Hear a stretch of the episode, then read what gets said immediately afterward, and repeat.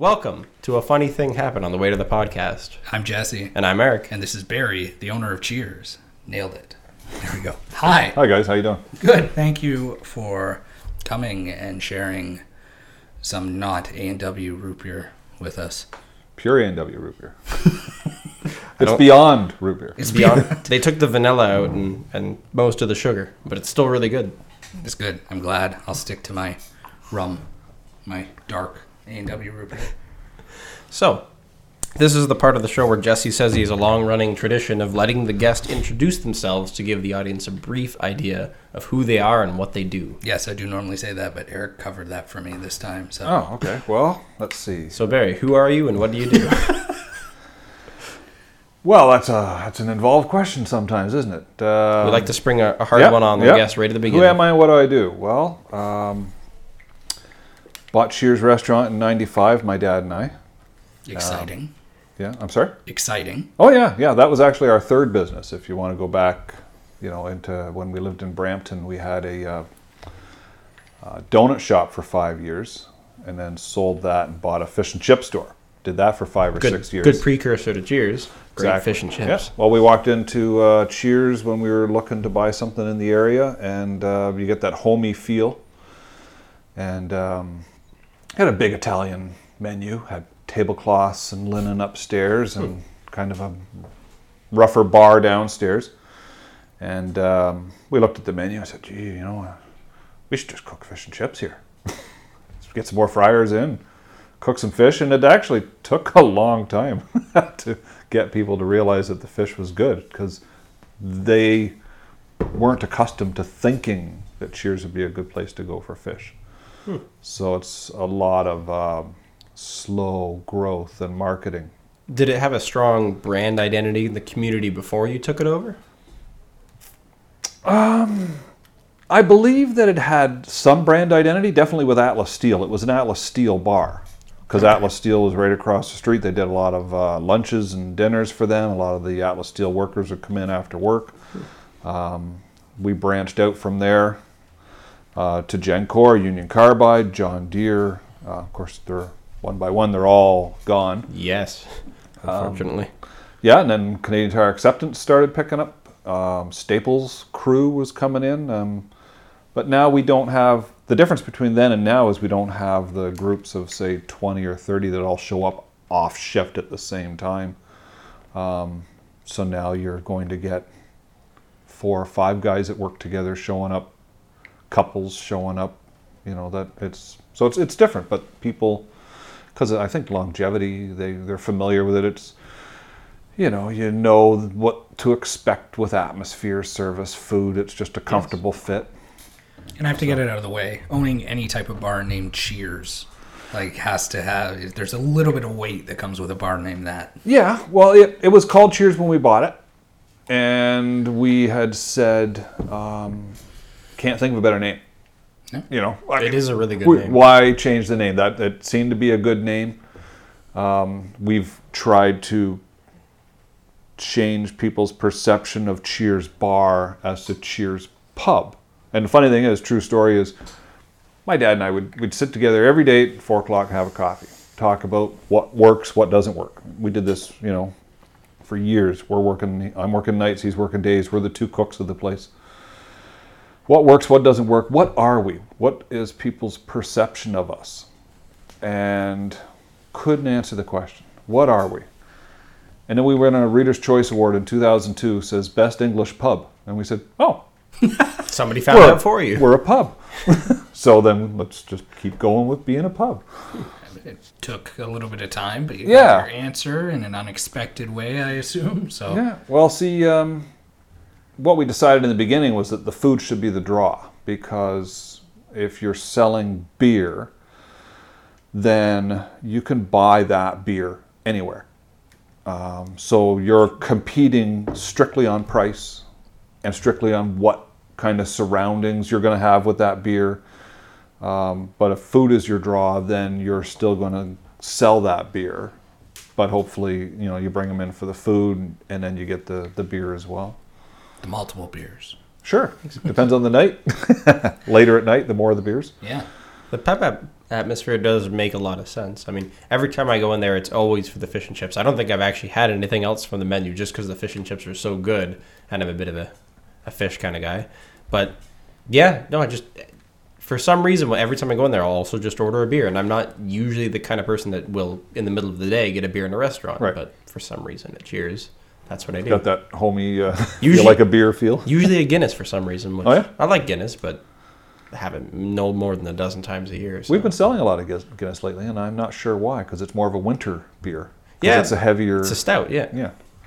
They don't. That that's one thing that always bothered me because I did try to buy a lot of stouts last eh, two summers ago, and all the LCBOs would say, "Oh, well, we don't get that in until the fall time." Mm. Like, darn it.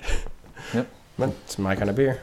I guess having been in business for as long as you have, you can definitely keep track of trends. So the fact that you're selling a lot of Guinness right now, Yeah. Well, that's that's the effect of being hands-on, right? Because Yeah. I'm there. Um, I'm there. I'm present in the building five days a week now, which is quite nice. I'm only cooking four days a week. Um, but that's down from uh, you know the early days. You're working 60 to 80 hours a week. yeah. uh, we'd rotate Sundays. Um, you know, you work like a dog. And uh, you know, if someone says to me, well, you know, I want to own my own restaurant because that's the glory job, right? And other than you know, hosting podcasts, it's right up there though. you know, if, if this could be a job, it'd be great, but it's not. It's it's it's we we haven't found a way to monetize it exactly yet. Yeah. But Could sell out. Do that. we could. So there's no commercials brought to you Nope. by There aren't. No, not yet. But we should say that we do post videos on Monday, Wednesday, and Friday. There you go. Thank you.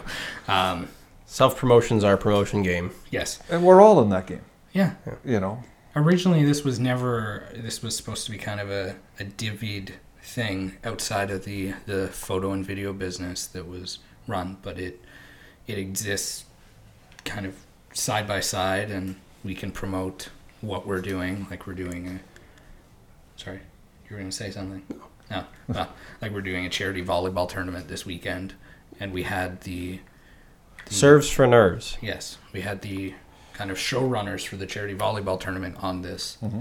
this uh, check- podcast. So we were, we were able to do the photo and video for the for the charity podcast for the for the charity, Charity. beach volleyball tournament, and then we were able to also promote them here. So it works. We've talked a lot hand in hand. to people about how essentially reciprocity is a really good recipe as, as far as the business world goes, where you're working with people and you might not necessarily be, you know, seeing money exchange hands, but there's so many things you can do as far as charitable work or just work with other Right. business owners.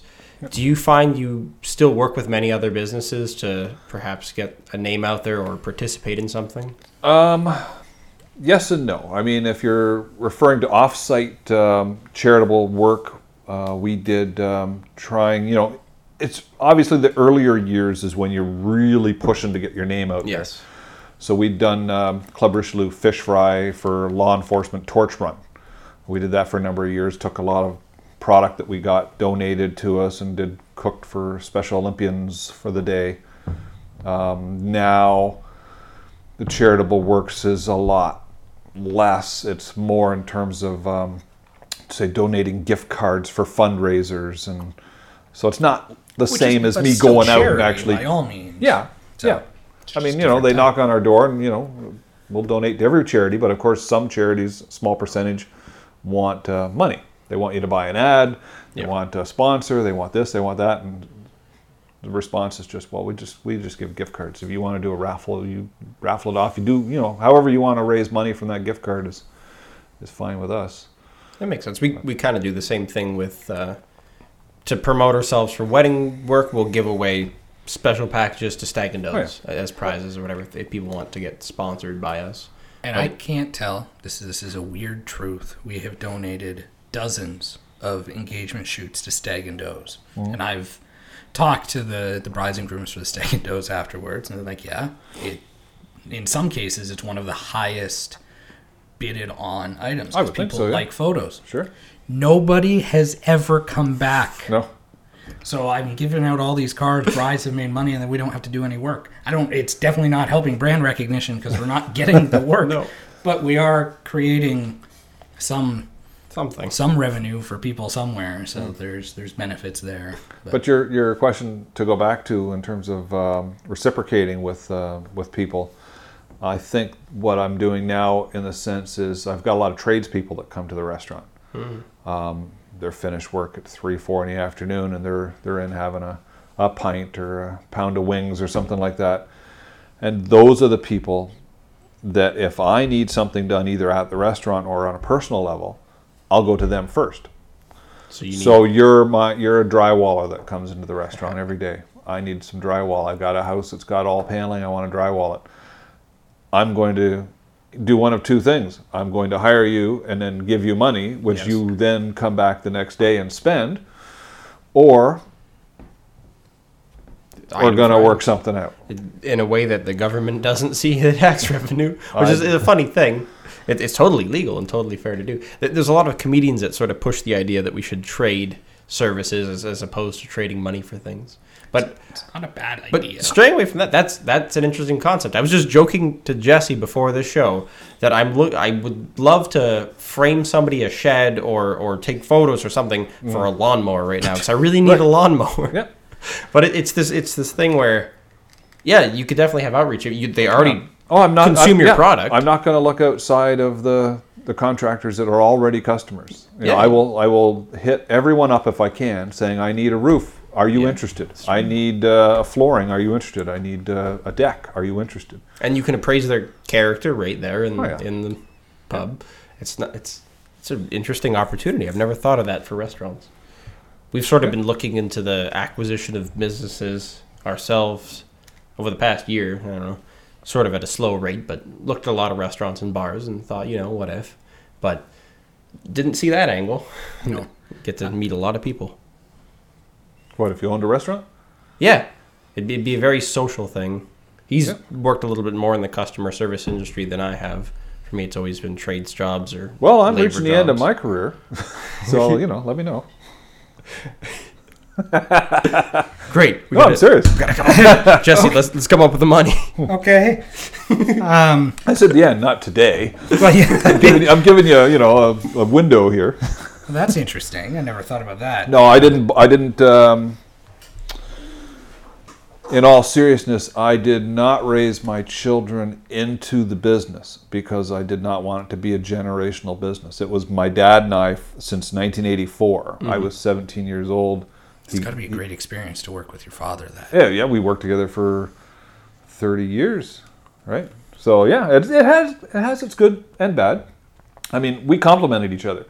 I would be quite fine to go into the kitchen, compliment with an E. you know, I think we I'd be quite fine to go into the kitchen and um, take on that role and look after that aspect of it, whether it was making the donuts back when they used to do that, um, slicing the fish, doing the cooking he would be the guy taking the product and chopping it into pieces and going around to the tables. Try the fish. You've got to try the fish. It's really good fish. You know, hmm.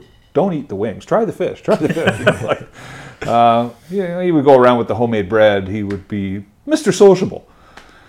I'm not that guy. Hmm. I can't be that guy. It's too much work. I would much rather be eh, by myself in a kitchen preparing the product and cooking the product and plating the product and sending it out and then letting either the waitresses or or him, you know, wander around and greet people and chat with people. And that's good. That oh yeah, that's that's where you know, we, we, and we mesh that way. Yeah, Yeah. for sure. I have kind of limited food management. Like I used to manage A and W when I was in college for a little bit, and that dealing. Once you get away from the, the making the burgers and stuff like that, you you're Oh, the front line to Yep. deal with people. You learn real quick, and I did really enjoy it. Um, so, Well, rest- everyone's got to know their strengths, right? yeah, I'm a, I am a sociable person in in Yep. certain scenarios. I can't I can't talk to a woman in a bar to save my life, but in almost every other scenario, I can. Well, hold it's easy when you own it. conversation. But, yeah, Hey. that would be true. I own the place. yes. And then what you hear is, "Oh, are you hiring?" Uh, Yeah. First thing I learned at 17, when you're uh, hiring girls based on looks, it doesn't work out. No. That's that's fair. My dad let my brother and I do the hiring for the donut shop before we opened. I was 16, turning 17, so my brother would have been 15. We did the interviews, we did the hiring. Bet you it looked very good. We had a ball. it's like playing Santa Claus. which I've done. yeah, but uh, yeah, none of it didn't work out. No. Oddly enough, in the trades, you can get away a little bit by hiring people based on how they look, kind of. It's, it's not beautiful women, it's just really jacked guys. Hmm. But works out better than people that are really scrawny, anyways, hmm. when you're trying to build a house. Oh yeah, No, that's that's interesting. I suppose. I mean, some some restaurants definitely do have to hire based on a specific look. Obviously, talking about specific chicken wing chains and Yeah. whatnot. Oh. yeah. Yeah. But uh, We've uh, we've run the range. We've had everyone from um, you know an 18 year old waitress who is just legal to serve alcohol to uh, you know a mid 50s waitress who's been with Cheers since we bought the place. So you know she's made the joke that we're retiring together. I can't I can't sell the place with her. She doesn't want another new owner. it's true that'd be Yeah. be a change. There's, Doesn't- there's always a, a shakeup when there's a change in Yeah. ownership and management. Yeah. I've usually been the incoming shakeup, not the outgoing shakeup. So Did you find that it was a hard transition outside of the the Different trying to teach people that they should come to you for fish? Was it a smooth transition in general? Were there issues? You were coming from Brampton. yeah, to so Brampton, uh, yeah. Well, see, we are historically from the area. I was born in Welland Hospital, lived in Fonthill till I was nine. And then my dad uh, got transferred to Toronto, so we bought a house in Brampton. And uh, he was in the credit union business at the time. Okay. And um, so we always had family down here grandparents in Wainfleet, uh, Port Colborne, uh, Lakeshore Road area. You know, it's always family down here. But um, yeah, the hard part was definitely the uh, population base. So you've gone from, you know, I mean, Brampton doesn't take long. If you open the doors and you got a decent product, Yeah. it doesn't take long.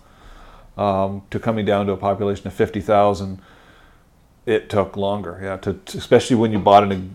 I don't know if it was because it was an existing business and we were trying to take it in this direction, and there was some resistance. I mean, it was a bit more of a strictly a bar crowd at the time, less dining, and we were trying to.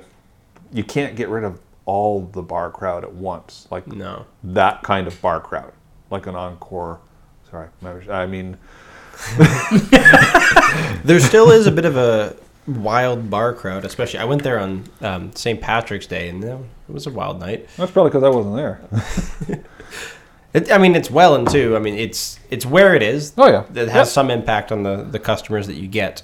I have a, a property on Dorothy Street right behind Cheers, Yep. so yeah, I saw all the time people that would come and go, and of course, I'd be one of them some nights. But yeah. a lot of different people. I've got some good compliments over the years, um, inadvertently. One was that someone was surprised that the place was as nice as it is, considering the location. Yeah. And the other compliment was from a lady that said, "This is the only place in town that I feel comfortable walking in by myself." That's a great That's a compliment. huge compliment. Another one was I went to my car at closing time, 3 a.m., and there was a cop car sitting beside my car. And I went out, and he uh, he said, uh, "Is that your place?" I said, "Yeah." He goes, "Doing a good job. Thanks for not using us as your bouncers." Yeah, they spend a lot of time at the apartments right beside, so Yeah. yeah, they'd be nearby anyways. yeah. So those are those are nice things to hear. Of course, especially the feelings to the only business she can feel safe walking into. That's it's Well, it's what you want to create. That's Yeah. what, that's what you want, right? I mean, uh, my kids were small when we bought. Well, actually, that they weren't even born when we bought the place. But the concept is, you want a place that your wife and children, small children, could come in for supper, not late night, but for supper and Yeah. and be comfortable. My parents would want to come in. My aunts and uncles. I mean, you want a place to be proud of, right? You know, it's not just a money cranking machine. It's something that you want when people hear the name, you know, that they they have good thoughts of it. You know, oh, cheers. Oh, yeah, it's a good place. First two things people say to me is, uh, um, oh, I heard it's got good fish, and who does the outside sign? Yep. and that's kind of how we. So they're not even customers, right? They're they're just you know they read the sign and they they heard it. It's good fish. That's about how it began for us your becoming well aware of and it. sign Yeah, was I, I drove to. I was driving to work one morning, uh, pulled out of my my driveway, turned right, saw that sign, and almost lost it. I'm like, that's awesome. Do you recall the sign? Yeah, Which one was it? the Welland meme sign. Oh, really? Well That meme was says we have great fish and chips. Yeah, It was so good. really? That was the first sign. Yeah. well, I've. I mean, I used to live in Welland. I have traveled. I used to do a lot of baby photography all over the region, so I was all over. So I always noticed the signs, but that was the first one, especially since it traveled quickly online. Because at that point, we had And you know, I, I set him up for that sign too. Because I had messaged him through private messenger. Said, uh, hey, have you ever been to Cheers? And he said, yeah, good fish, decent wings. so, so that's all I needed. I said, yeah, well, a meme says good fish, decent wings. And someone else said, well, why would, that doesn't sound very flattering. I said, that's what he said. what and, he then- said. and everyone's talking about Welland meme, Yeah. so that's that's true. It was it's like it's the Beyond Burger all over again.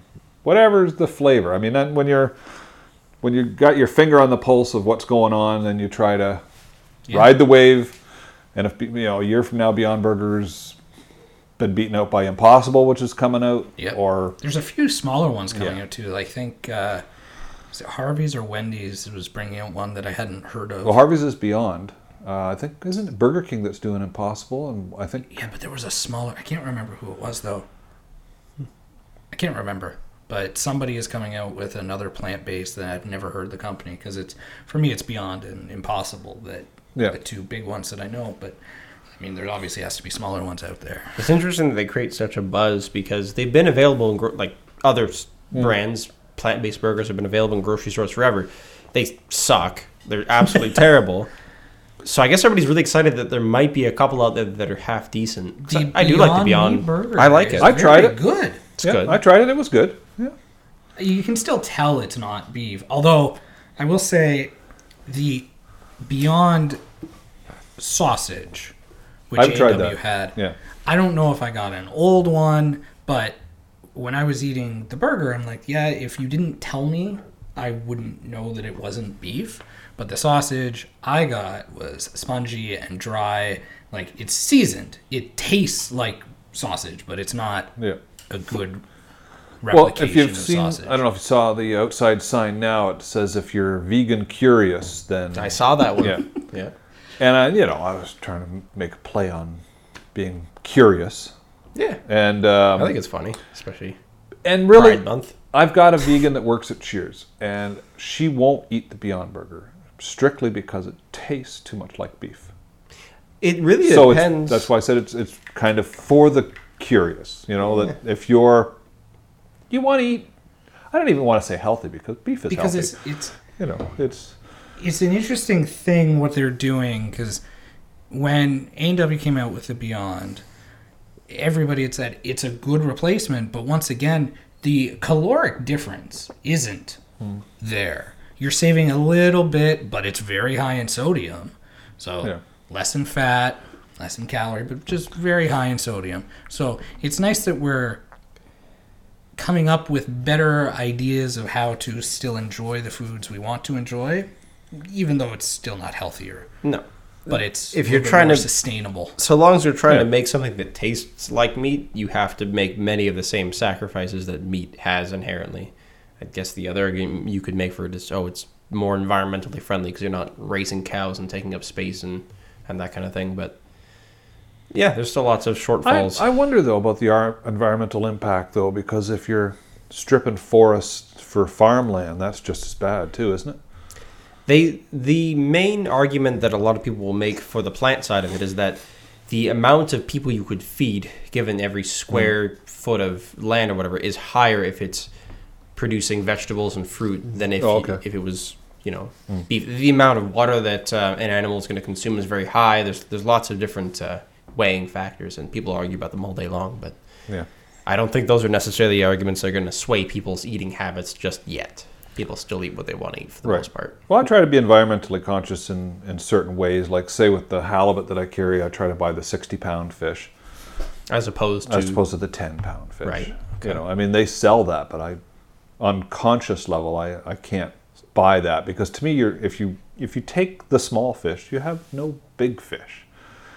You know what I mean? Like you're because there's more frequently more people are buying the smaller fish.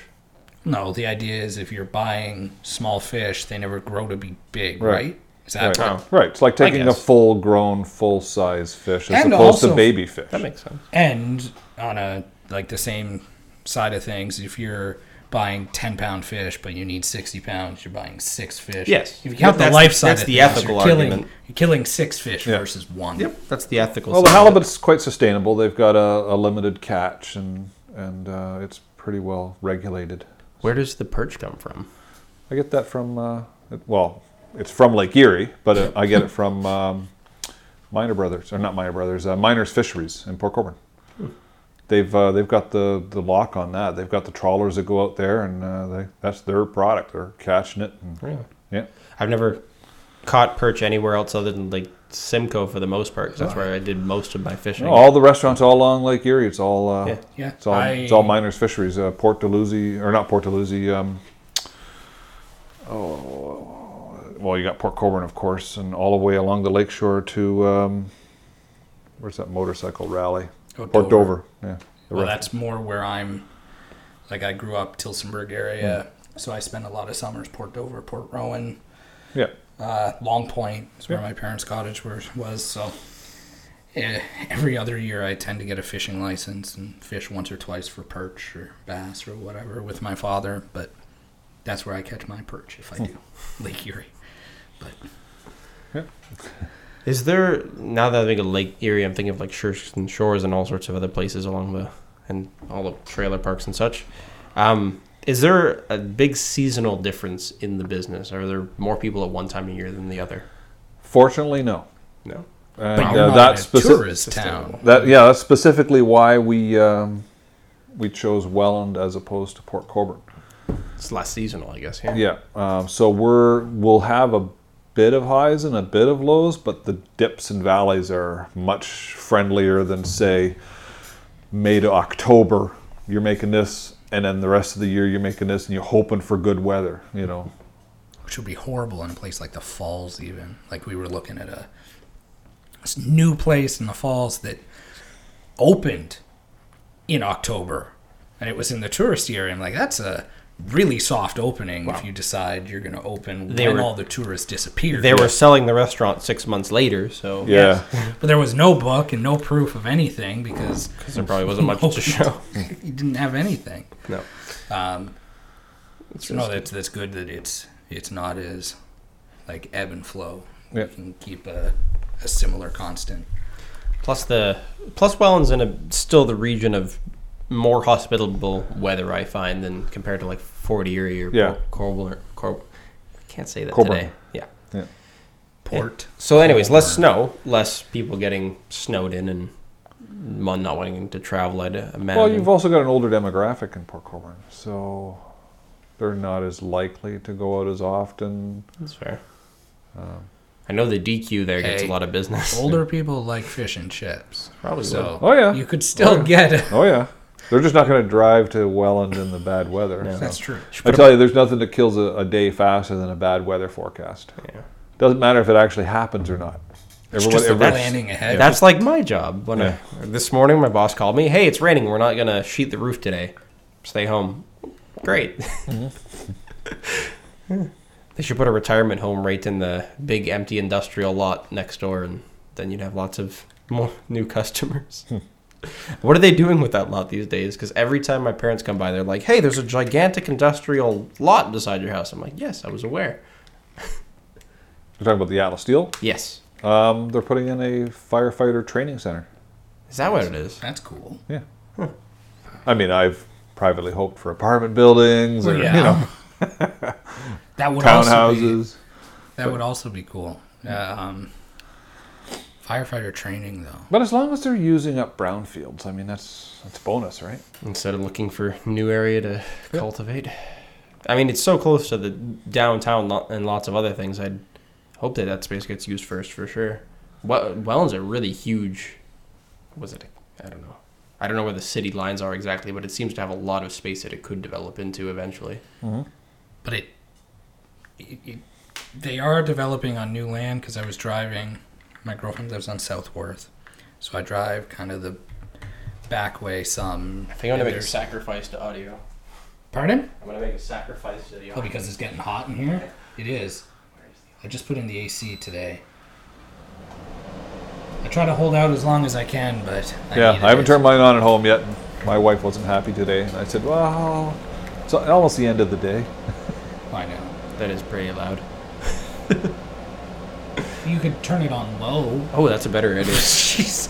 Um, but they are developing houses on land that I assume wasn't developed before, and there's what do they call it? They're calling it like waterfront condos that Oh, are yeah. coming up too, like tall condos. So I don't, I don't know. It's good, I suppose, because it it helps the property value on everything, and it'll drive more people to Welland. But Well, I guess if I'm to answer that other question that uh, we started on, in terms we tend of to ramble. a yeah, little yeah, bit. yeah. No, I'm, and I keep a couple nuggets in my head. One was about the Cheers name, and the other one was about the outside sign. Which one do you want first? Uh, well, you pick. go. Cheers name, Oh. outside sign. I want to hear the outside sign. All right. Well, how did that start? It started with working by yourself in the kitchen. It's slow. You're bored. You're, you can only do so much prep. Yeah. Something pops in my head, and I laugh because that's how you entertain yourself. Yeah. And I thought to myself, well, you know what? If I put that on the outside sign, maybe somebody else will laugh. And somebody did. So it's kind of just went Get- from there. Keep the ball rolling. yeah. Oh, I like that concept.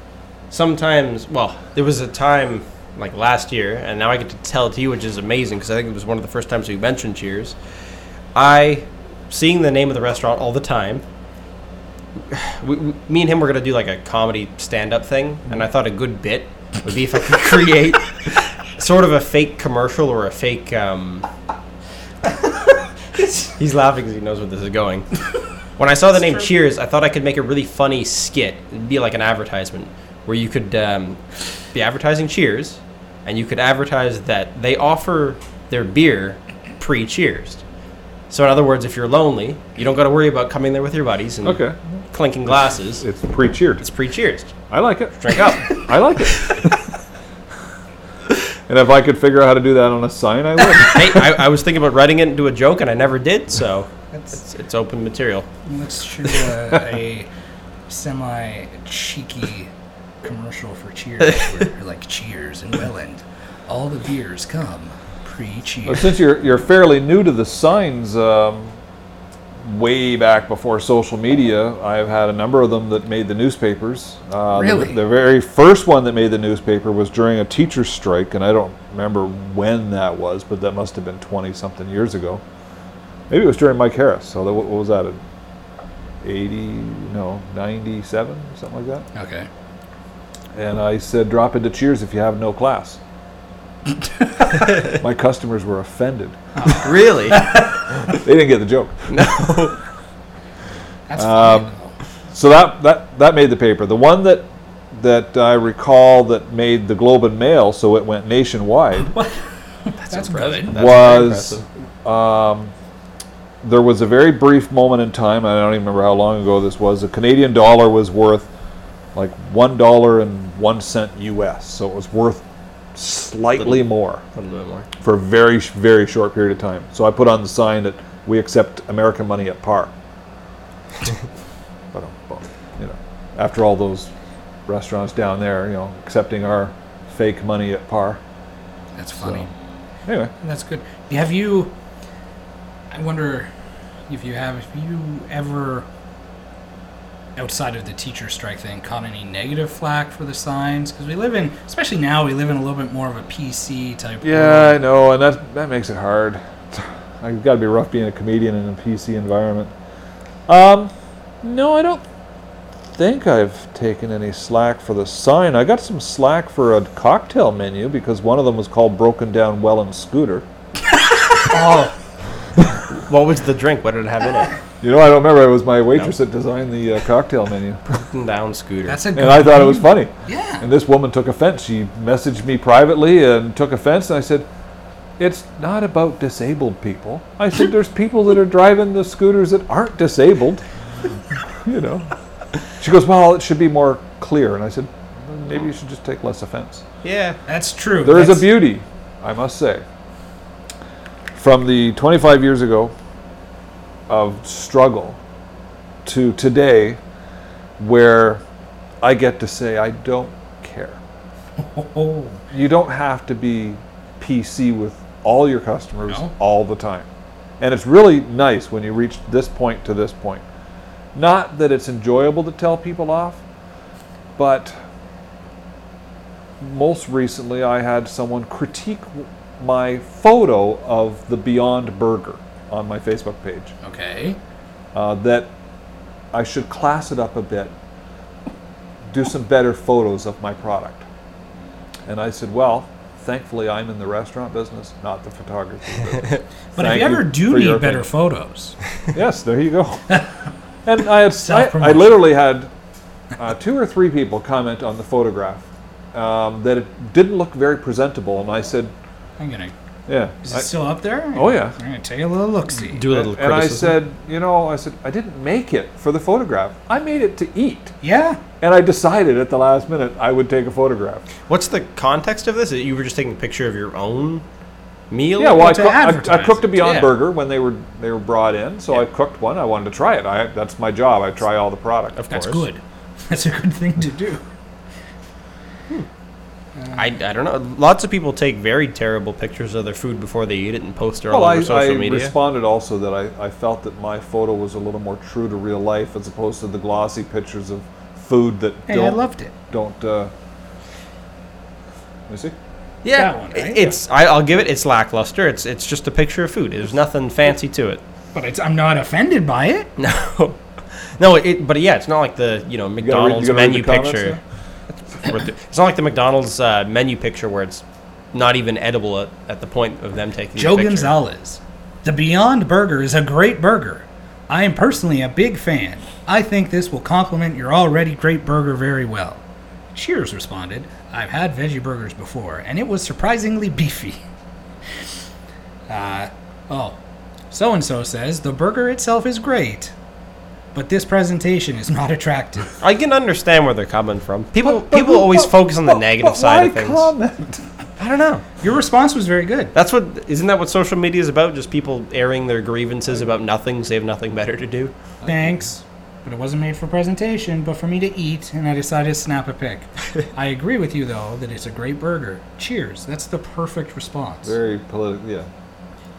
Weird As, as my youngest son says, I have the ability to tell somebody off without them really realizing that they're being told off. Thanks, but It's a a more common thing I think that uh, any kind of business owner would have to do than just a general, you know, employee or, or member of the public. It's, it's like you. four people saying that it's unattractive. That's a lot. I know. what? You Weird way to advertise, but great news. And you read the comments underneath that one. That's the. Truth in advertising. A meat eater's review of a vegan burger. Glad to hear you think it's great news. Uh, somebody responds, need better pics. Just saying. Cheers. This isn't cheers. a Kijiji ad where you're trying to discern the quality of the thing you're going to buy.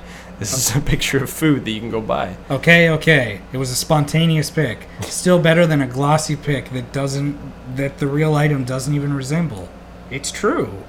There there is a place to be had for like reality in food advertising.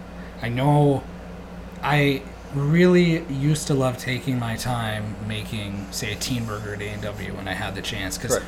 they food photography is such a fun thing to do if you're actually setting it up to make it look beautiful. I just made But- myself Yeah. a burger. I mean, and that I'd eat it. and I'm not offended. you know, some of what I understand, and you guys are younger, so you're more socially aware, but my understanding is I'm running the business and I'm trying to relate to people as if it's on a personal level, right? Yeah. So I'm not just saying, much like the outside sign, I would cringe before I would put up an outside sign that says, uh, "Try our pasta. It's awesome," and Yeah, then leave it up for a year. There's no personality to a sign like that at all. No. That's why when there was a mad cow disease, I said that we only use happy cows in our homemade hamburgers. or you'd be mad too if you were about to become a hamburger.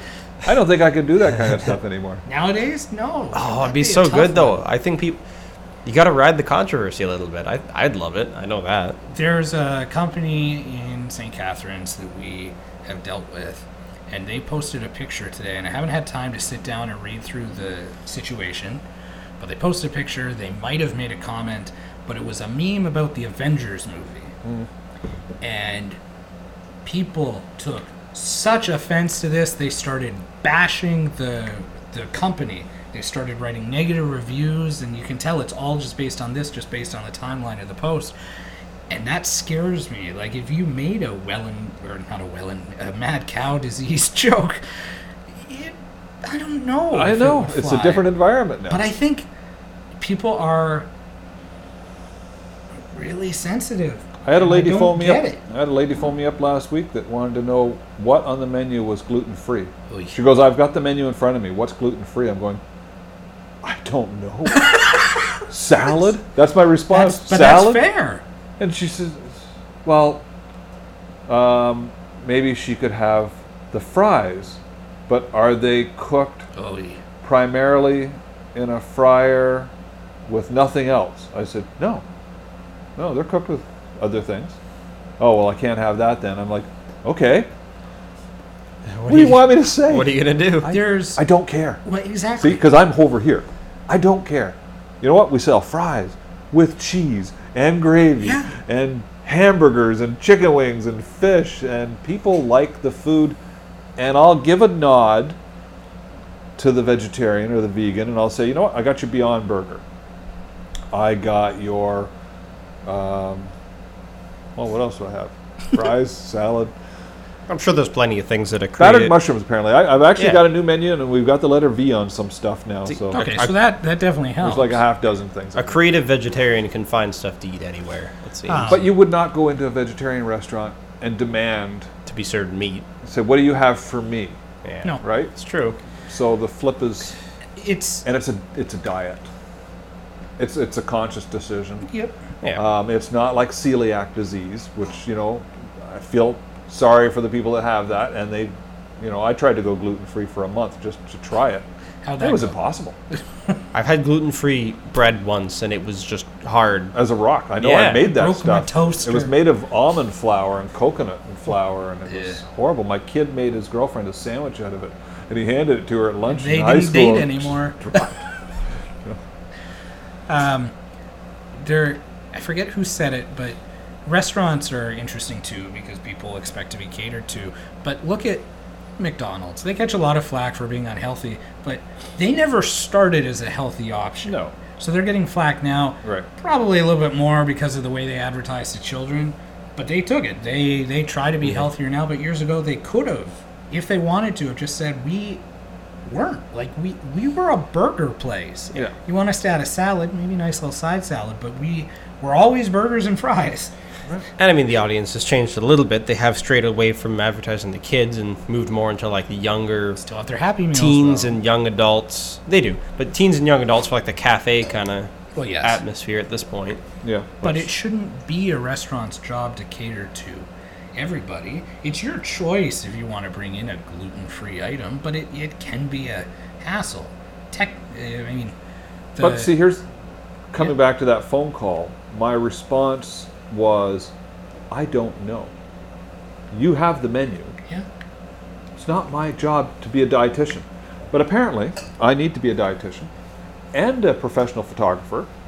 And on top of payroll, marketing, scheduling, hiring, human resources, um, advertising, real estate, um, you know, on and on and on, uh, and cook in the meantime. Um, you know, many hats, right? yeah. But- No, the dietitian side of things.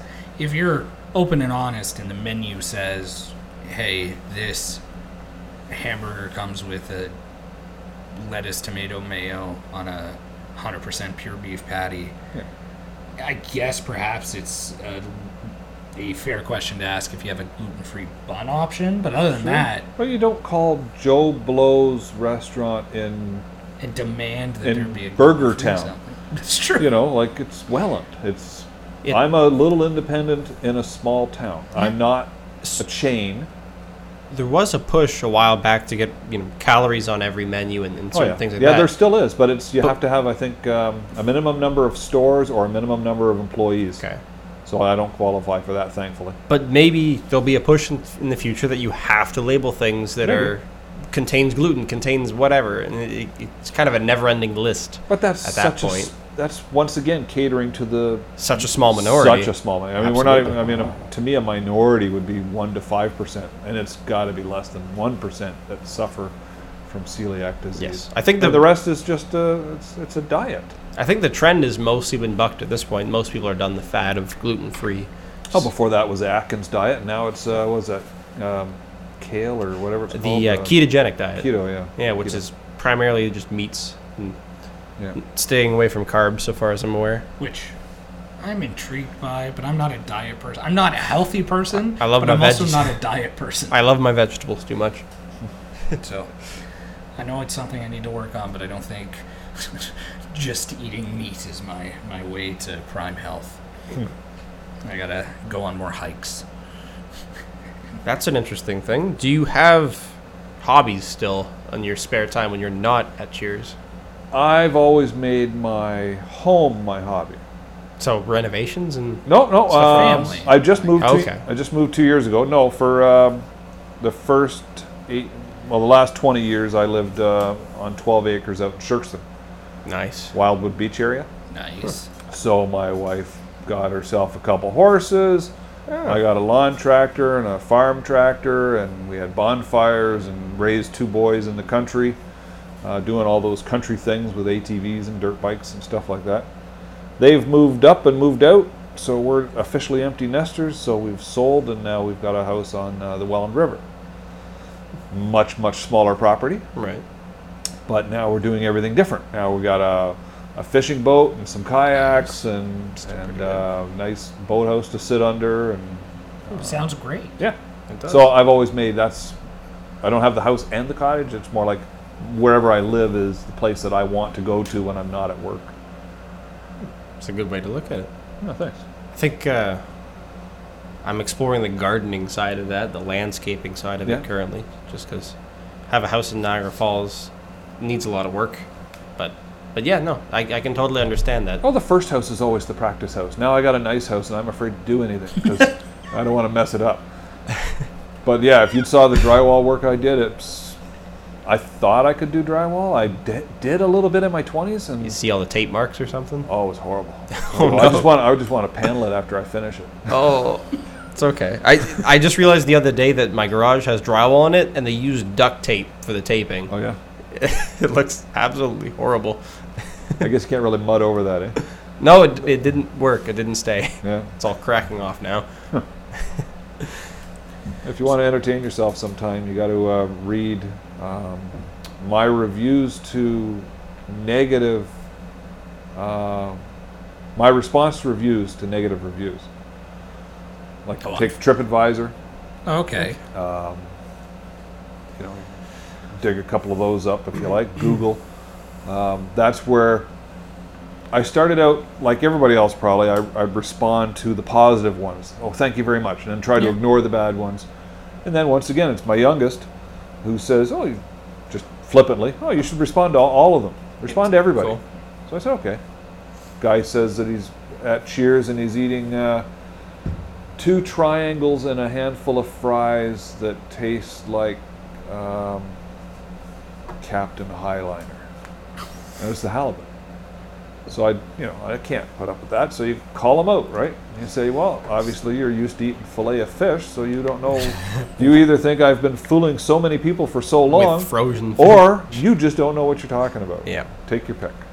So things like that. But And that's gets a breath of fresh air when it comes to dealing with customers because nowadays, even newer businesses, a lot of them really do fold to negative reviews. It's it's nice. As Oh, you I know, you're in the I don't care type phase, but Yeah. I don't if know. it's a legitimate complaint, I can understand. yeah, there's a when there's a legitimate complaint, I'll get a review from a woman that that said uh, she was in with her child and there was a lot of profanity at the bar. I take that seriously. I apologize. Uh, you know, we put up a sign behind the bar. Watch your language. Uh, when there's people dining behind you. There is that sign. Yeah, Yeah, I've seen it. yeah. But then, um, you know, by the same token, if someone's completely wrong, like this woman says, "Oh, um, I was told it was uh, hand cut fries, and they're not; they're frozen fries," and then I respond and say, oh, "You're wrong." There's no way to sugarcoat that. You, you could almost one up it. I don't really know what the form is you're responding in, but if you could like embed a video of just hand cutting hand I have fries, it'd be so good. Have you not seen the um, Joe Crawford Yeah. uh, Niagara Dines? Oh, okay. Well, I'm, I'm making fries in that video. I Fair think enough. he's talking about just like uh, a like a really short three Oh, okay. second video just to send somebody Yeah. when they give you that kind of thing. No, that's that's true. I think um, we we've had other restaurateurs on here, and they respond differently than you. They they take they take a lot of time to try to figure out exactly what is a legitimate complaint versus what isn't. Is as far as to go back into the security footage to see. Oh yeah, no, I've uh, I've done all Yeah. that. I just don't take as much time. I mean, it's pretty quick, pretty fast. That your food is being called frozen, when battered fish. isn't. And I'm not going to take a whole lot of time in responding to that. And I'm Yeah. going to clarify because I don't want it sitting there for No, people to true. read without having a response to it. That's fair. It's not like you're going to correct the issue and somehow win this customer back either. It's more for other people to see. Oh yeah, You know, there's a load of nonsense being spread on your your page. I spent a year trying to figure out a response to something I was told twice in two years. And the first time I didn't know what to say, and the second time, once again, I said, okay, I need a response to this. So if someone ever says it again, I had a customer call me up and said, um, the food was crap, I wouldn't feed it to my dog. That's not so I don't know. I'm- constructive criticism at all. so where do you go from there? You, you know, um, We have doggy. We have doggy bags. So you guys are stand-up comics. Uh, what's your? What's your? I took a year to come up with an answer to that one. Hmm. Although we do Well- still have to try our open mic night. Picking on the dog doggy bags thing would be kind of funny, like you just mentioned. No, you should definitely have like dog treats or something. That'd be funny. Like, well, we got dog treats behind the counter. You know, I don't know. That is a tough one. feed that to your dog. I wouldn't feed that to my dog. To be honest, I wouldn't either. I'd eat it. My response is that the nickname for your wife? I never got to use it, but I will. if, That's I ever, harsh. if I ever hear it again. Well, it's no harsher. Seriously. I That's guess. true. I mean, It's not on their end. me, a me and constructive Cheers are, are together. You insult my photograph, You're insulting. it's me. personal. Yeah. You insult uh, anything about what I do for a living to feed my family, I take it personal. That's fair. You call my food not fit to feed a dog, I take it personal. There's no way to not take it personal. Yep. I spend a lot of time preparing it. I spend the time to cook it, to package it, to price it appropriately. I'm, I'm going to take negative criticism. I'll take constructive criticism about profanity in the restaurant or, uh, you know, you should really have this or you should really have that or offer this or offer that. Something that makes you go, oh, yeah, that's a good idea. But um, for someone to come along and say, food's crap, frozen, it's garbage, wouldn't feed it to my dog, um, your photographs suck, uh, you don't know what you're doing, uh, you know, you can't but help but uh, to take that, that personal. That's true. Constructive criticism is important, but that saying the food is crap, I wouldn't feed it to my dog. That's your response saying, "Is that your nickname for your wife?" That's a I'm, I'm non-constructive response I'm- to a non-constructive criticism. Yeah, so- I may have, you know, it may elevate the situation, but um, it would be the end of the conversation, that's for sure. but, uh, you know, the day will come. I'm not retiring until I get to use that. Good to know. I'll write a review tonight. yeah. Perhaps somebody will, yeah, write that review now. now that it's out there. Um, I don't know. Food, anything is really subjective. So when somebody says the food is crap, not constructive, because uh, I've been to restaurants where I haven't enjoyed the meal, but it's a personal preference. I don't like X or Y, but it doesn't mean it's not Right. good. Um, First time I tried gnocchi, I felt like that. okay, I said, see, you know what? I said, I tried it. I didn't really like it. it's not for you. I've had, yeah, so I pay the bill. Yeah. I'm not one of those customers that says, oh, I, I, I tried your, uh, you know, pan fried salmon. I didn't like it. I'm like, oh, sorry. But now you know. Now you know. It's true. That's a good. Someone else say, oh, uh, you know, I tried this and I didn't like it. I said, well, it's, it's not a sample menu.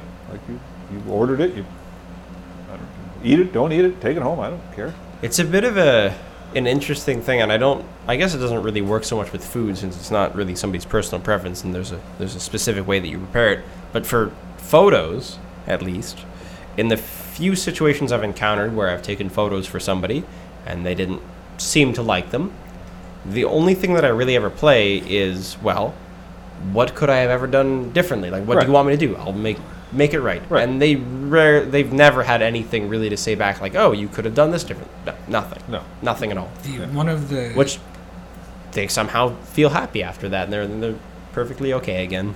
one of the times he's referring to, we had a woman Oh. wasn't happy with certain aspects of the photos, and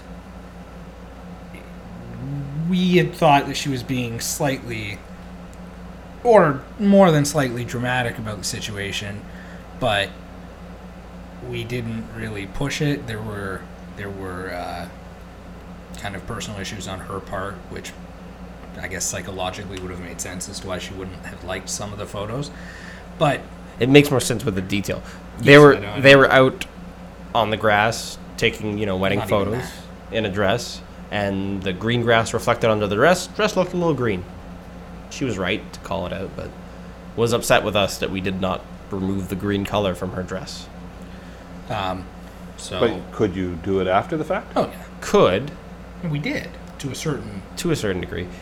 It was a weird one for me because I didn't expect it. It was it wasn't like it was as green as the soap on the sink. It was just you know a little green tint because the grass was reflecting onto a perfectly white dress, and it was a perfectly accurate depiction of that scene. Right. Didn't seem out of the ordinary to me, but well, you know, if she wants a perfectly white dress, then that's what she'll get, I guess. Yeah. Well, see, you got the same problem, right, with, uh, with dealing I with customers it. in a sense. I got a nice uh, ending to that though, because the the groom had sent over an email with a form just to say that we had did what we did and that was that. And he was like, "I got to tell you, I thought the photos were great." But bitches be bitches, or something like that. like, well, I think I just won. Like, I don't think he's ever gonna show his wife that response, but No. No, um, it it was it was nice. Somewhat validation that you're Yeah. not being unreasonable. No, um, I don't know. Some people don't know how to give constructive criticism, and it becomes an issue. Some people, if they're coming at you from up here, there's no effort or reason to try and bring them back down. That's if true. someone is so far angry and I'll never be back and they're cursing, I mean, you got to draw the line. They're cursing at you, um, you're saying, you know what? Uh, doesn't sound like there's anything I can do that's going to make you happy, so let's just part ways. That's fair enough. I mean, you know, Some people are just looking for a fight or recognition, or in certain cases, I know for a fact, like when I was at A and W, that there were people that that just wanted it to get a free oh yeah.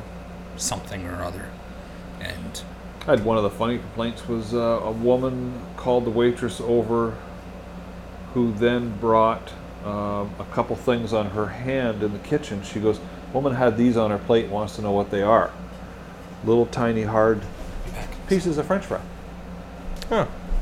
Maybe And- she had never seen French fry bits and that's before. so I got to, to, to laugh because that's actually edible and it's Yes. little pieces of French fry. And um, so that's a complaint that was resolved really easily because it's it's not like it's anything that's not edible that's on her plate. of course. Um, needless to say, when the woman finished her food, uh, all that was left was The little, bits. little tiny. Yeah, she left them all on the plate. but that was funny. That that's a very strange experience because it's yeah somebody that just hasn't been so accustomed to eating French fries. Yeah, that they- frozen French fries that are uniform in size, shape, color, and You you, go don't to- have the little bits, right? even you go to McDonald's, you're really not going to encounter bits that have been stuck in the deep fryer or whatever it is. Right. For the most part, just because it's such a uniform product. It's pretty funny. Yeah. Shows how some people live their entire lives, I guess. Staying away from smaller restaurants. Any chance to get another uh, A and W? Yeah. Do you want another one here? Uh, no, I'll pass. Um, I guess we discussed your hobby a little bit of just Well, your hobby, I guess. I Yeah. want to maybe. Is there something else? Maybe do are you into cars? Are you into? Well, I do have a classic car. Perfect. That's what I want to hear. Okay. What do you What do you have? I have a uh, '69 Cougar. Okay. I drove a motorcycle for years, um, but then um, I realized with wife and children that I'm waving goodbye to my wife and children and the rest of my bros from our 20s. You know, we're all gone, all moved away. So now it just became transportation going back and forth to work, which isn't quite as much fun. Thank you. And um, so then I decided to get a classic car and get rid of the motorcycle, and, and uh, that's been a lot of fun. Doesn't feel like quite the same death trap, even though I'm sure it's not accustomed with like any safety features at all. No, uh, my youngest got in it for the first time, who's also claimed it when I die, which I think he's trying to speed that up a little sometimes. um, he uh, taps on the metal dash, and he says, "I don't think that's gonna gonna help." And this roller coaster seatbelt. Uh huh. And the fact that there's five ashtrays in the in the uh, car. I said, well, the children back then all smoked in the back seat. So, It's a different. but he era of discovered AM car. radio, and he thought that was pretty cool. Does it not have an FM? Nope, strictly AM. My Really? wife's wanted me to upgrade it to uh, something current. I said, no, it came with AM. I'm I'm keeping the AM. You're not listening to much music on AM, but I mean, there's comedy and some other things Well, and it's news. got you know the dual exhaust, so that's what you're listening to. So, I guess that's fair. Yep. That's interesting. I I don't know if I'd be able to pick a classic car necessarily. I, I am big into cars, but at the same, I think it probably just could be a classic truck, Well, see, with me, 60s or 50s. Yeah, era. with the classic car, it came down to um, I wanted a convertible. Uh, my wife says I would like it to be automatic so I can drive it too. So and it's I, an and I like the automatic. Makes '60s body styling. So yeah, so it's convertible, it's automatic, and uh, They probably sold a lot more of the automatic Cougar models back then, or was there even a there would have been a know. manual option? I know. How many how many speeds is it? Like a three speed or something? Yeah, Yeah. Huh. it's kind of neat.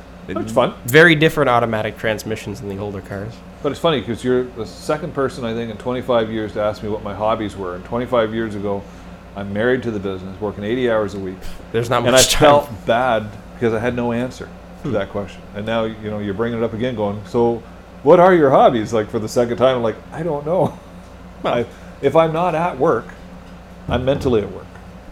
My phone is on vibrate right now, but um, normally it's not, and I'm getting messages. I'm responding to reviews. I'm dealing with things.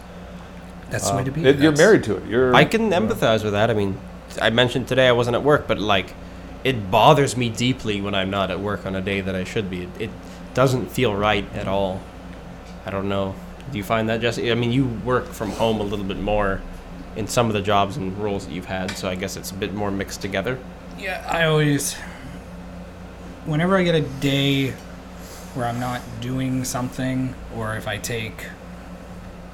Like if I take time off or too much time off, I start to feel not so good about the, the decision to take the time off. I don't like taking more than one or two days off without doing something constructive, or it's never a full day off No. um, just because there's always stuff that can be done but also at the same time some of the stuff i'm doing i'm wondering if it's if like reviews are wonderful to respond to we don't have a. I mean, your restaurants, you deal with uh, A lot more customers. yeah, a higher volume of customers than we do, but it's just creation or trying to find the clients that I find myself doing. So a lot of times it's just checking Facebook at random points in the day because there are always brides looking for photographers or Right. videographers. Well, Which takes time. With me, I've connected my business to everywhere I can find. Like I'll uh, be like yourself, you know, I Google my restaurant, then I find that it's listed on Yelp. So I make sure I claim ownership of it on Yelp. I claim it on Google, claim it on Facebook, claim it on TripAdvisor, Rotten Tomatoes, or whatever, whatever uh, other review apps are out there, just so that my phone will go off. If anybody comments on, on me anywhere, Smart. because I want to be able to jump in and It makes a lot of sense for you. I, my dad always jokes that people are calling him about advertising his window cleaning company on Google or whatever. He's like, I don't. He's like, no, I don't want any more customers. Hangs up. he's got all his customers he needs for the rest of his life, and Yeah. and he's happy with it. But see. I can't say that. no, no, with a restaurant, of course, there you know you Yeah, can always they'll, fill they'll more. finish, and then uh, you know I need somebody else. fill fill the seats Yeah. for sure. The, does being so busy all the time and, and being attached to the business like you are make it seem very difficult to imagine a typical retirement? Yes. Yes. Okay. I like that. Um, I have no idea what I would do. I mean, uh, I've looked. I don't think there's any job openings for retired restaurateurs. I Yeah. really have no idea. It, it's the the problem where you know somebody works their whole life and then they have this dream of retirement and then they retire, take up golf for about a year, and then decide nope, going back in because they can't Yeah, deal with that life. I don't know. I don't know. I mean, I'd like to. We're we're talking about being snowbirds. We've we've worked, you know, our whole lives with the goal of you know being snowbirds, saying Merry Christmas, Happy New Year, and then take off for two or three months somewhere south, like the Roatan or Cuba or something. Cuba's a difficult one because you need to know somebody and, and get in there. Oh, you could do. can't uh, own land. You could do long term at all inclusives. Uh, this place we go to in Santiago, uh, That's Los, fair, Los guess. You know, there's a lot of retirees that are down there for a couple months a year because it's two thousand dollars each, and they said you get health care included. That's that's pretty. Cuba is an amazing exception as far as the vacation scene goes because you get a lot of bang for your buck down there. Yeah. that's for sure. I, I would certainly go back, and I think I'd certainly go for more like four or five stars next time because again, it's relatively affordable compared to elsewhere. Yeah. We've, we've done two star in Cuba when we had no money. We did. Yeah, I, we think, did I think we did two star last time. Yeah. it was okay. Where'd, where'd you go? Uh, it was Club Amigo Yep. in Guadalajara. uh, no, play. Uh, Trinidad, Okay. Well, it was near Trinidad. Yeah, near Trinidad. Yeah. basically. It was good. But I've been to the Club Amigo. Food gets real old real Oh, quick, yeah. but other than that, it was a good experience. I learned something from the people that spend two months there in terms of food because I'd say the same thing. It's repetitive. They said, "Well, yeah, it's repetitive because you're you're filling your plate with fish, chicken, pork, rice, salad every meal." Yeah. They said, "Don't do that. Every meal, go and take whatever it is that they're cooking. Like maybe one instead of what's in the hot plates, take the fish if they're cooking fish and make your meal around that." don't have all the proteins every meal and then you won't get sick of it. That's true. it's a different way of looking at it. Yeah. Yeah, I'm probably guilty of that. I just grab like all of the best looking I know. things every meal, every time. I and know. And no wonder you're sick of it, right? That makes perfect sense. Instead of breaking it down. Hmm. So, what you would do at home, right? You'd have a fish dinner, a chicken dinner. yeah, you, you orient Pork. it around a single staple and Yeah. make a meal out of it. Yeah. Something about the spices they use too, perhaps, might also be a factor, or that hot dog is in a lot of stuff. Yeah. Doesn't help. I've seen them deep frying hot dogs and deep frying hamburgers. Huh. I'm like, that's disgusting. Yeah, they Not good for you if it, if it's nothing else. the Club Amigo. The first time I went, they they tried their best. Um, they had a poutine bar, Oh, yeah. so they they knew they were catering to Canadians, obviously, and they tried their best to make a Cuban style poutine, and the gravy was not amazing, and Nope. the cheese was just shredded cheese, but they tried hard, Yeah. and it was still tasty. Yeah. But It's the most natural food you'll ever Yeah. eat down there. I mean, I remember the ketchup bottle, I'd squeeze it out, and it's basically pressed tomatoes. yeah, hmm, There's no sugar, preservatives, and it's just tomatoes. Yeah, Sounds a bit more watery, but Yeah. I think it could be good. I guess. Well, try making my own ketchup at some point. Yeah, yeah, but you think about it, it's a lot healthier. Everything they're eating is just a lot healthier. Yeah. I don't know what the average age that a Cuban lives to, but I know their healthcare is pretty good. Yeah, their um, their healthcare. I think their healthcare workers are their one number one export. I think. So they export their healthcare workers to Venezuela or wherever. I know that they're much friendlier to some more e- experimental techniques in treating, you know, very serious conditions or, or diseases, which is always interesting. That I don't know, but yes. And and the cars. A great place to, Oh, if yeah, you want to go look beautiful at cars. Yeah, Even around Trinidad, when we went to the, the city the one day, I have so many pictures of beautiful, beautiful cars. Mm. It's just this interesting side of ingenuity where these people are just making these things run for significantly longer than they were ever intended to keep running. We spent a lot of time off the resort. We've made a lot of friends in different cities in Cuba. And um, one place we were at, I'd left my bottle of water because I left the resort with it, so I'd have, I wouldn't drink their tap water while I was there. Mhm. So I left my bottle of water. We happened to walk by the next day, and I looked over, and they had cut the bottle, and they were using half of it as a shade to keep the rain off their outside light bulb. Oh, there you go. Different. And I thought, geez, that's ingenuity. Yeah. Another resort we were at, uh, my hair dryer broke, so I had taken it to the to the kitchen because I couldn't find anybody, and uh, and um, I said, you know, it's broken. Can you, you got another one? She sat down with the knives, cooking knives, and unscrewed it, and uh, she says, come back later. Came back half an hour later. She had it back working again. I said, you know what? We're sad. Yeah. My first reaction was throw it out, give me a new one. Yeah. And her reaction Throw was away. to, to fix it. Yeah, throwaway culture versus Yeah. you know keep what you have if, Exactly. and, and you, you keep it running, make it work. That's true. That's Funny though. eh? interesting. They'd have a hell of a time trying to make modern cars work for as long as the older Oh, ones yeah. they have. But Yeah, because it's all computers. So. yeah, but the old carbureted gen- engines and simplistic suspension designs and all that can be worked on for a long, long time. Mm-hmm. Yep. Makes me almost jealous that I didn't learn to do automotive mechanics in a different time period. Because these days, I don't, I don't want to plug in a computer and just run diagnostics and do all the, the stuff that Yeah, the I technicians don't, do. I don't know a lot about the old engines. I mean, I just did all the basic maintenance back in the day. I mean, I stopped changing oil 15 years ago when you couldn't even reach the filters anymore.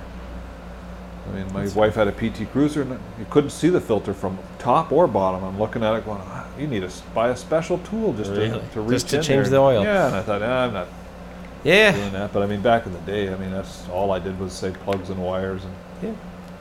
fil- you know, fluids. something you do out of both necessity because you might not be able to afford el- otherwise or just It's curiosity Pride, of working on your own stuff. I, I like just taking things apart Yeah, and, you know usually i can get them back together just fine but yeah. but it's it's fun I do that with electronics. yeah i, I love doing that with electronics we have a, a little um, drone you know because we do a little bit of aerial photography and videography and i broke it once and, and it's our drone we both paid for it so i had to fix it on a schedule before yeah. he had to use it next and i wasn't going to tell him about it until i had it fixed that was the most nitpicky electronic thing i've ever tried to fix so small and tiny usually it's just like soldering in new capacitors to things and, and all that stuff or, or fixing just electrical cord which is like the easiest thing but Yeah. again rewarding you keep something going that uh, Yeah. Well, I, I installed all the security fine. cameras at Cheers. yeah there you That's go three o'clock in the morning. I'm crawling through the attic, running wire, and it's just speaker wire. Right? Yeah. It's just audio, video, and probably hammer drilling into some concrete wall somewhere or something Oh, yeah. to get them mounted yeah yeah, it's Yeah. fun stuff yeah. I mean, you got to be closed when you do stuff like that, so yes you can't uh, get a food order when you're covered in insulation crawling through the attic. No, you can't. This is Not at all. bit of a weird question, but it, there's a lot of really good consumer security systems these days. Is it like a regular? Yeah, I bought it off Uh, Costco. Okay, there, yeah. Q-See. Okay. The the way the days of industrial security systems seem to be going away now that you can just get such a cheap and easy to use Yeah, they- security system. You could probably see it on your phone, can't Yeah, you? you got the mobile app. Every- Everybody's doing it. I feel like I'm I'm left behind. I, I think I should get one if for no reason other than just to say that hey, look, I have access to a camera. On Do you know how much fun it is to be in Cuba? And look back, look back at your where And you look- work. There's the bar at the moment. There you go. That's incredible. But yeah, to be sitting there in Cuba and then text saying, "Hey, Do this. Look at the camera. yeah, I know." well, I do that with the when I first installed the cameras. I was doing that as a joke because there's a time delay. So I would have a waitress out in the, in the dining room. I say, "Hey, want to see something funny?" And then you wait a couple seconds, and then they wave on the on the phone. It's you know things like that. That's simple minds uh, are. So do you find that now that you have the security cameras set up, do you are you constantly checking them when you're not there, or People think I watch the Cheers channel. okay? And they'll, especially when they were new, people would come in and they would say, um, "Oh, did you see that I waved?" I said that would imply that I'm spending all of my time watching all eight cameras simultaneously. I said no. Um I originally installed them when I went from working uh, straight nights to uh, not working every night, and I wanted the uh, security for the waitresses. That's why I don't have security cameras in the kitchen. I'm not concerned about the kitchen um, or the That's bathrooms, That's- obviously. Proper thinking. But um, yeah, you just uh, it's there if needed. You know, it's like an alarm system where if it's needed, it's there. You know, I can I can go back. I've seen vandalism on the picnic tables, and I was able to go back and see which regular customer was doing that. Yeah, I guess if it's a regular, you can call them out on it for sure. Yeah, we had a regular steal money off the bar. Well, caught him. A little bit more than calling them out at that point, I think. Yeah, yeah, yeah. You're out. So you know things like that. But yeah, the cameras are handy for that. But no, it's not a. The It's a novelty. the ho- home builders love them because they'll see people come in and either dump garbage into the bins that are on site, or somebody will come. Usually, it's employees for the of, of contractors that are taking materials that are paid for by, in this case, Mountain View Homes, and and Mountain View Homes gets to come up to a boss and say, "Hey, look, this is your employee walking off the site with a bunch of two by ten the other day." And then the employer says, "Okay." They show the employee like, "Hey, look, we got you on camera." And then you know they might not admit to it or whatever right away, but usually end up getting fired or. I've had three or four cameras, outside cameras, stolen over the years. They stole your cameras. Yeah. You probably put them in much harder to get positions, I'd imagine. Well, no, I just stopped after a while. I just Oh. left one mounted on the patio instead of two, and- because they could reach it, and all you see is a hand, and then, and then And gone. gone. I mean, I, Yeah, I guess you'd have to put it on a pole or somewhere higher I up. Yes, I guess. What a thing to try to steal a camera. You can't do anything with that. I wouldn't think It's just pure vandalism at that point. You can't sell it. You can't. No. You can scrap it. Welland's good for that. Well, I, th- yeah, I thought uh, East Main Exchange would probably be uh, selling security cameras at that point. Welland, as far as, as cities go, is the fastest city. If you have something you don't want in your house anymore, you put it to the curb, it is gone. 10 minutes, like less than 10 minutes sometimes. It is incredible how fast people move. And you remember when you used to have to pay twenty dollars to get uh, if you wanted to put a, an appliance out at the side of the road? I don't remember that. I'm too young. You you used to have to pay twenty dollars, and it would be like to, it'd be like a Freon certificate because you're putting out a fridge or something with Freon. Yeah, the it. old fridges were bad for that. But now you don't even have to buy the twenty dollars. They still sell them probably, but you put it out the side of the road, and someone will scrap you. will take it. Yeah. I, I have the unique perspective of working in a metals and electronics recycling depot twice, two different ones, and I would see everything that people would bring, bring in as scrappers for the most part. They're not worth a ton. I mean, um, white goods, so like freezers, fridges, um, microwave stoves, things like that, are typically. When I was working there, it was the price of steel, which was five cents a pound. So they're not killing it bringing these things in, but it's a bit of money. Yeah. And I mean, stuff like some of them will go to the lengths of uh, disassembling the fridge, taking out the compressor, which is worth more, Yeah. and putting that individually, and, and they get tricky. Stripping the copper out of this and that. Some some people that are very desperate will start stripping copper wire, just taking the housing off. Which, yeah, okay, I guess it's more valuable slightly, but how valuable is your time? I know. It's a lot of work. Yeah, I would think so. yeah. people trying to. Ooh, people are shifty too. Like they'll bring in you know a bunch of brass, I don't know fixtures for lighting or something, put them on top of some steel, and then you know try to pass it all off as brass. But of course the employees are trained to search through stuff. So Well, speaking of shifty, um, it just reminded me of a customer that always comes back to the customers.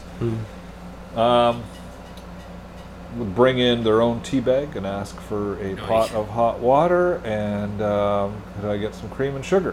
Hmm. Now, what do you do in those circumstances? Do you charge them for tea or not? it's tricky. I. If it's a one-off thing, like I'm there all the time, I think just I'd probably just do it to be done with it. But then again, they're sitting there, they're taking up space. Depends how busy the restaurant is at that time. Like if they're taking up space and there could be people coming and paying, probably not. It's tricky. If they bought something else, then sure, whatever, I guess. Maybe they really have a preference about the tea they drink. I have no idea.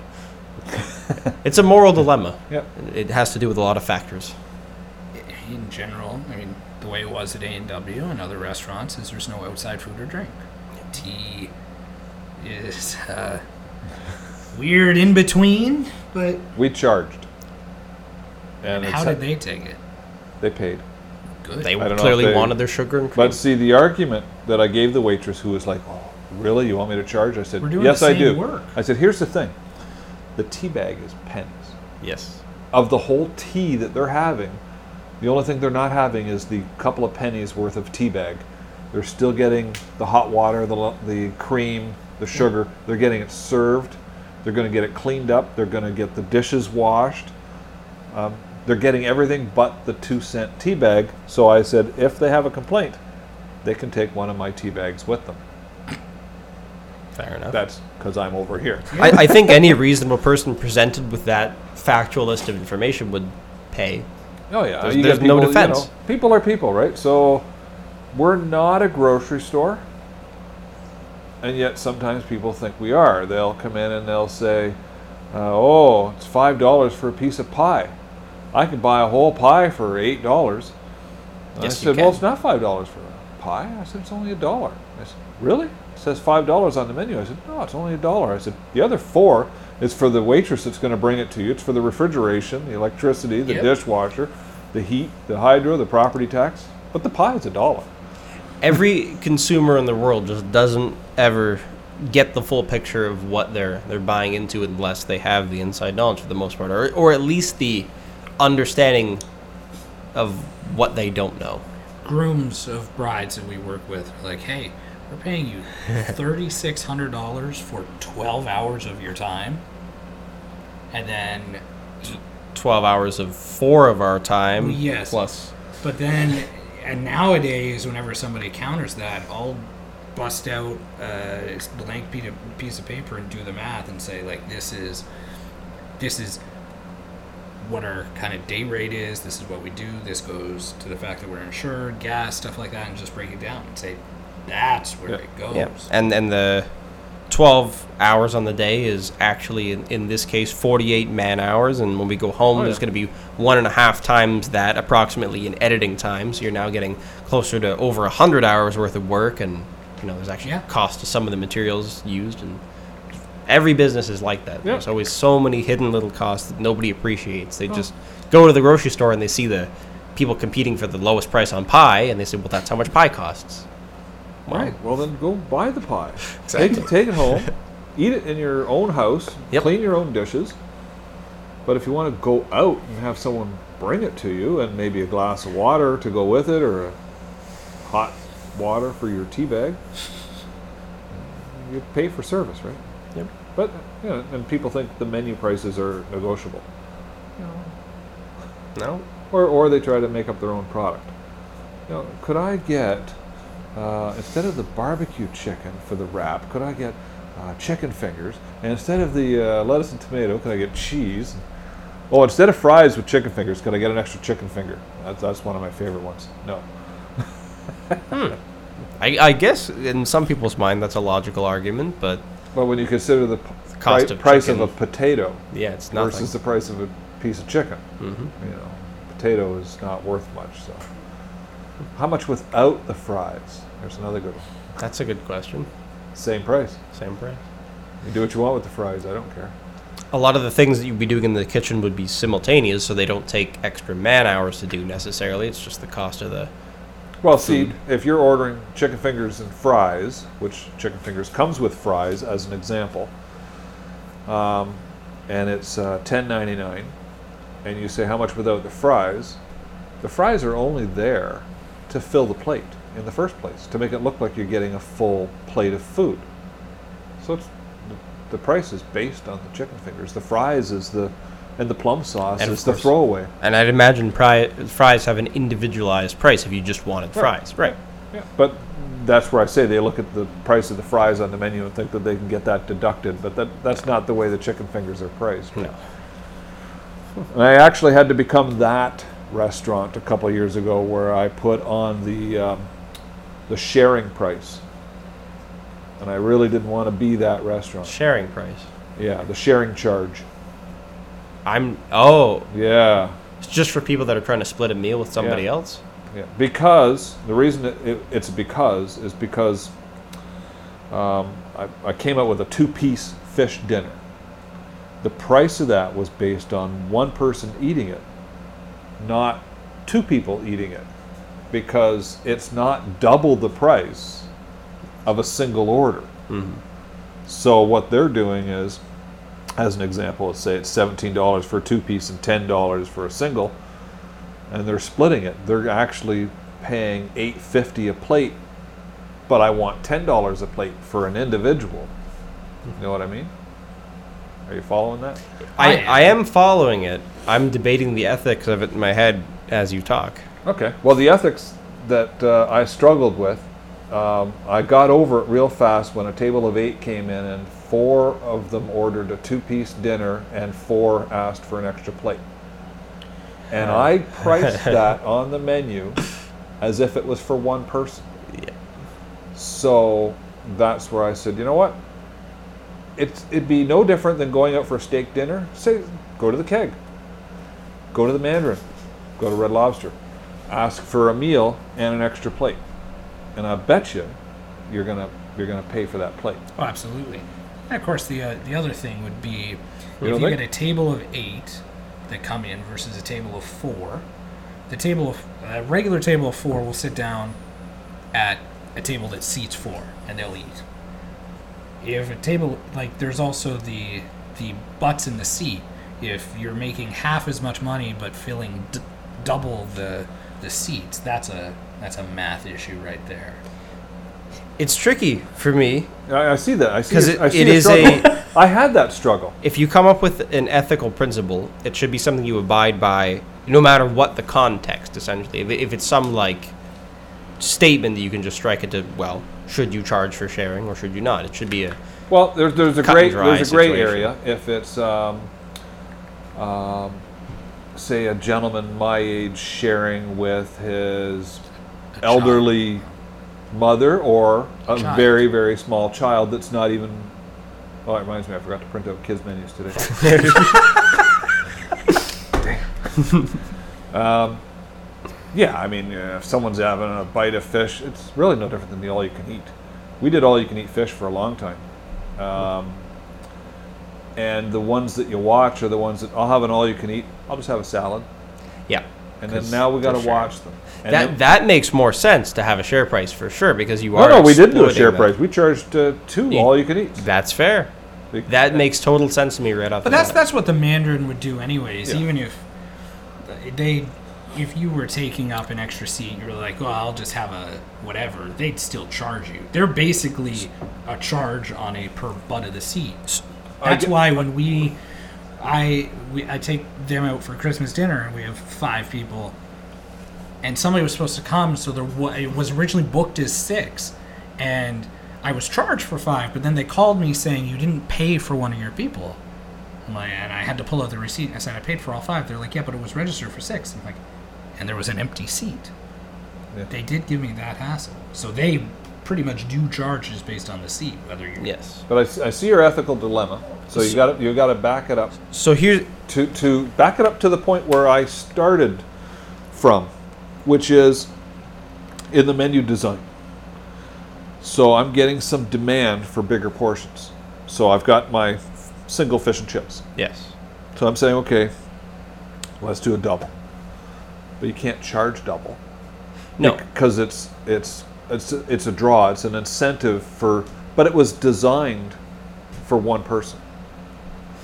So the okay, I understand with the ex, the more extreme example of having the eight people that split, Right. you know, just with the four meals. The most of what I'm thinking, the difference in price should, and maybe the numbers don't work, so I'm not going to run them right now. But the difference in price, the amount that they save by getting a two piece versus like the quantity of food versus the one piece fish and chips, should in theory be made up by the time saved in preparing it. So, for instance, making two pieces of fish doesn't take longer than making one piece of Takes fish. Takes the same in- amount of time. Yeah, for the most part. Yeah. I don't know how much preparation there No, is. it takes the same amount of time. Okay, so so you're not paying man hours. Let's just say No. you you're not doing it. No. Say an employee. No, doing but it. but the difference is is that I'm getting eight fifty a plate instead of ten dollars a plate. it's true. So I charge enough as a sharing charge that it, it equals the same as if they each got their own plate of fish and chips. But what I do with that, and when they say, and it's on the menu, so it's not hidden.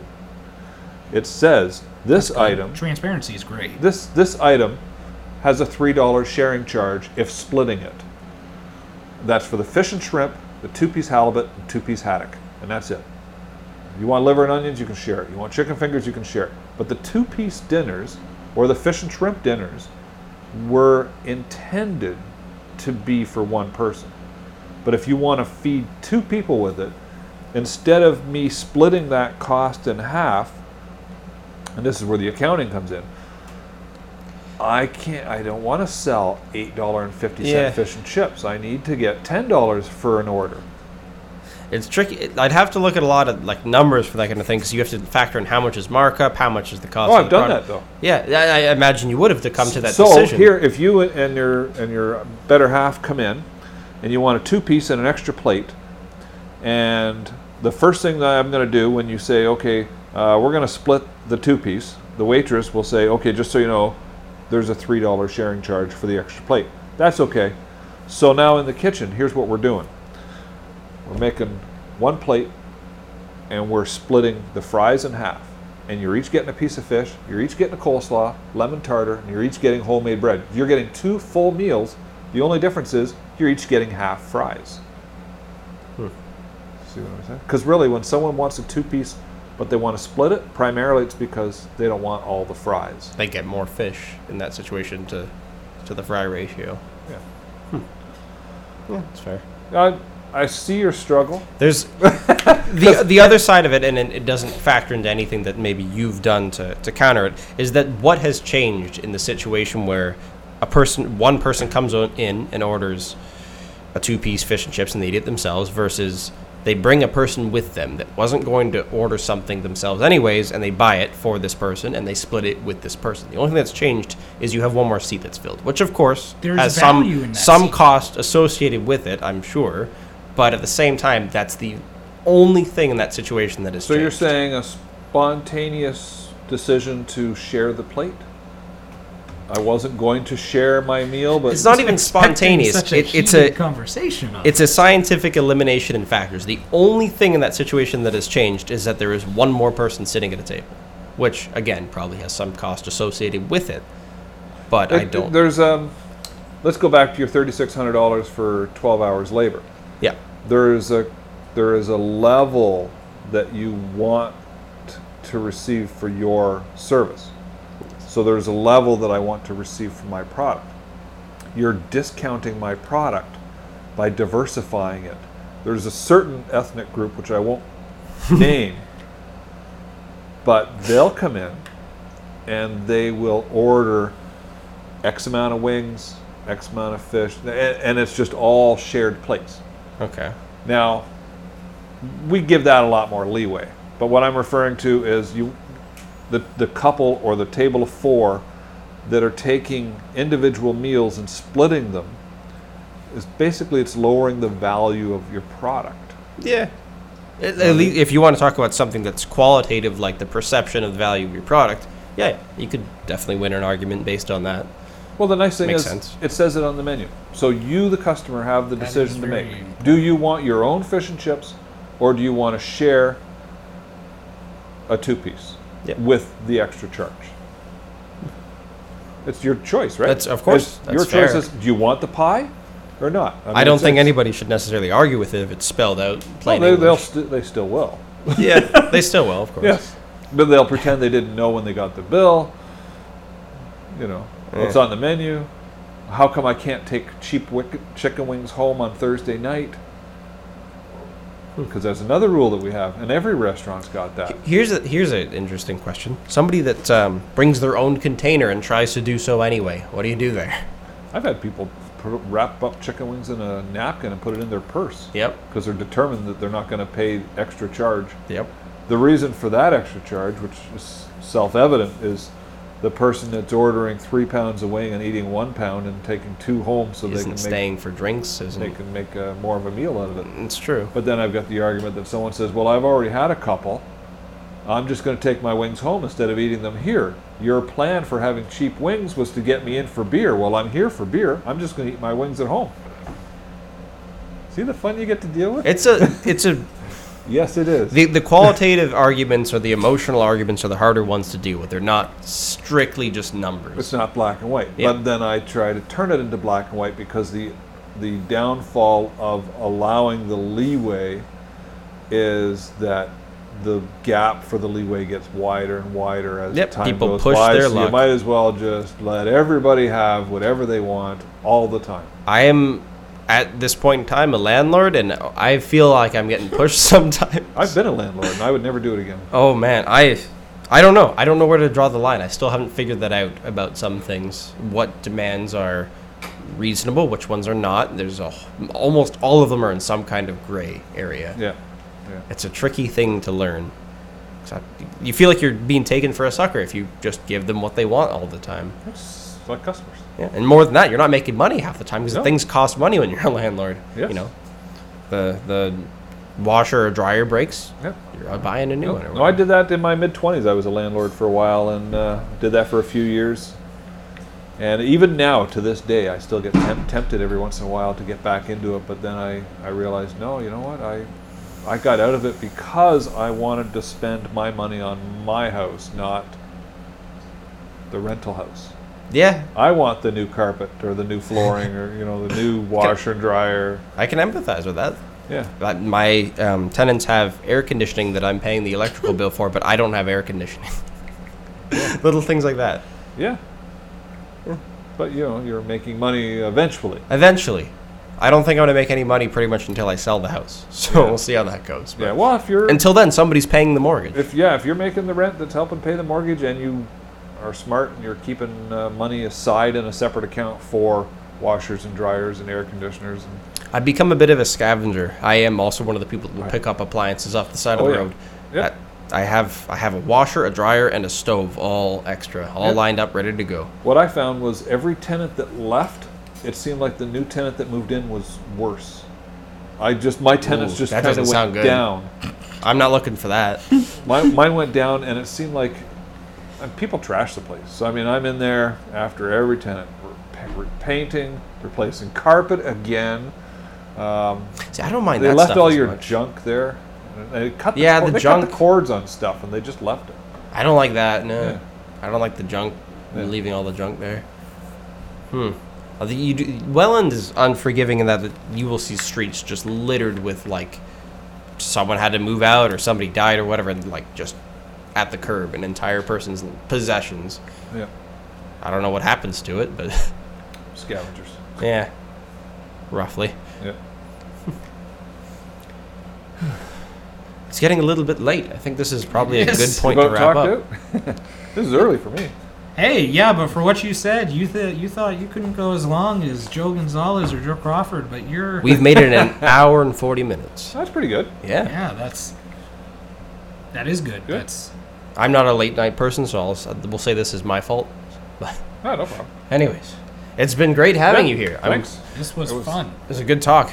Good. Enjoyable. Thanks. Yeah, no problem. But uh, have a good night, everybody. We'll see you next week. Same And- time, same place. And if you are one of the few people that watch our podcast that hasn't been to Cheers, you should go. Great fish and chips. I can agree with Welland memes. And don't forget to follow us on Spotify, iHeartRadio, or Apple Music, everything. We're All on everything now. Facebook, YouTube, Have a good night, everybody. everything.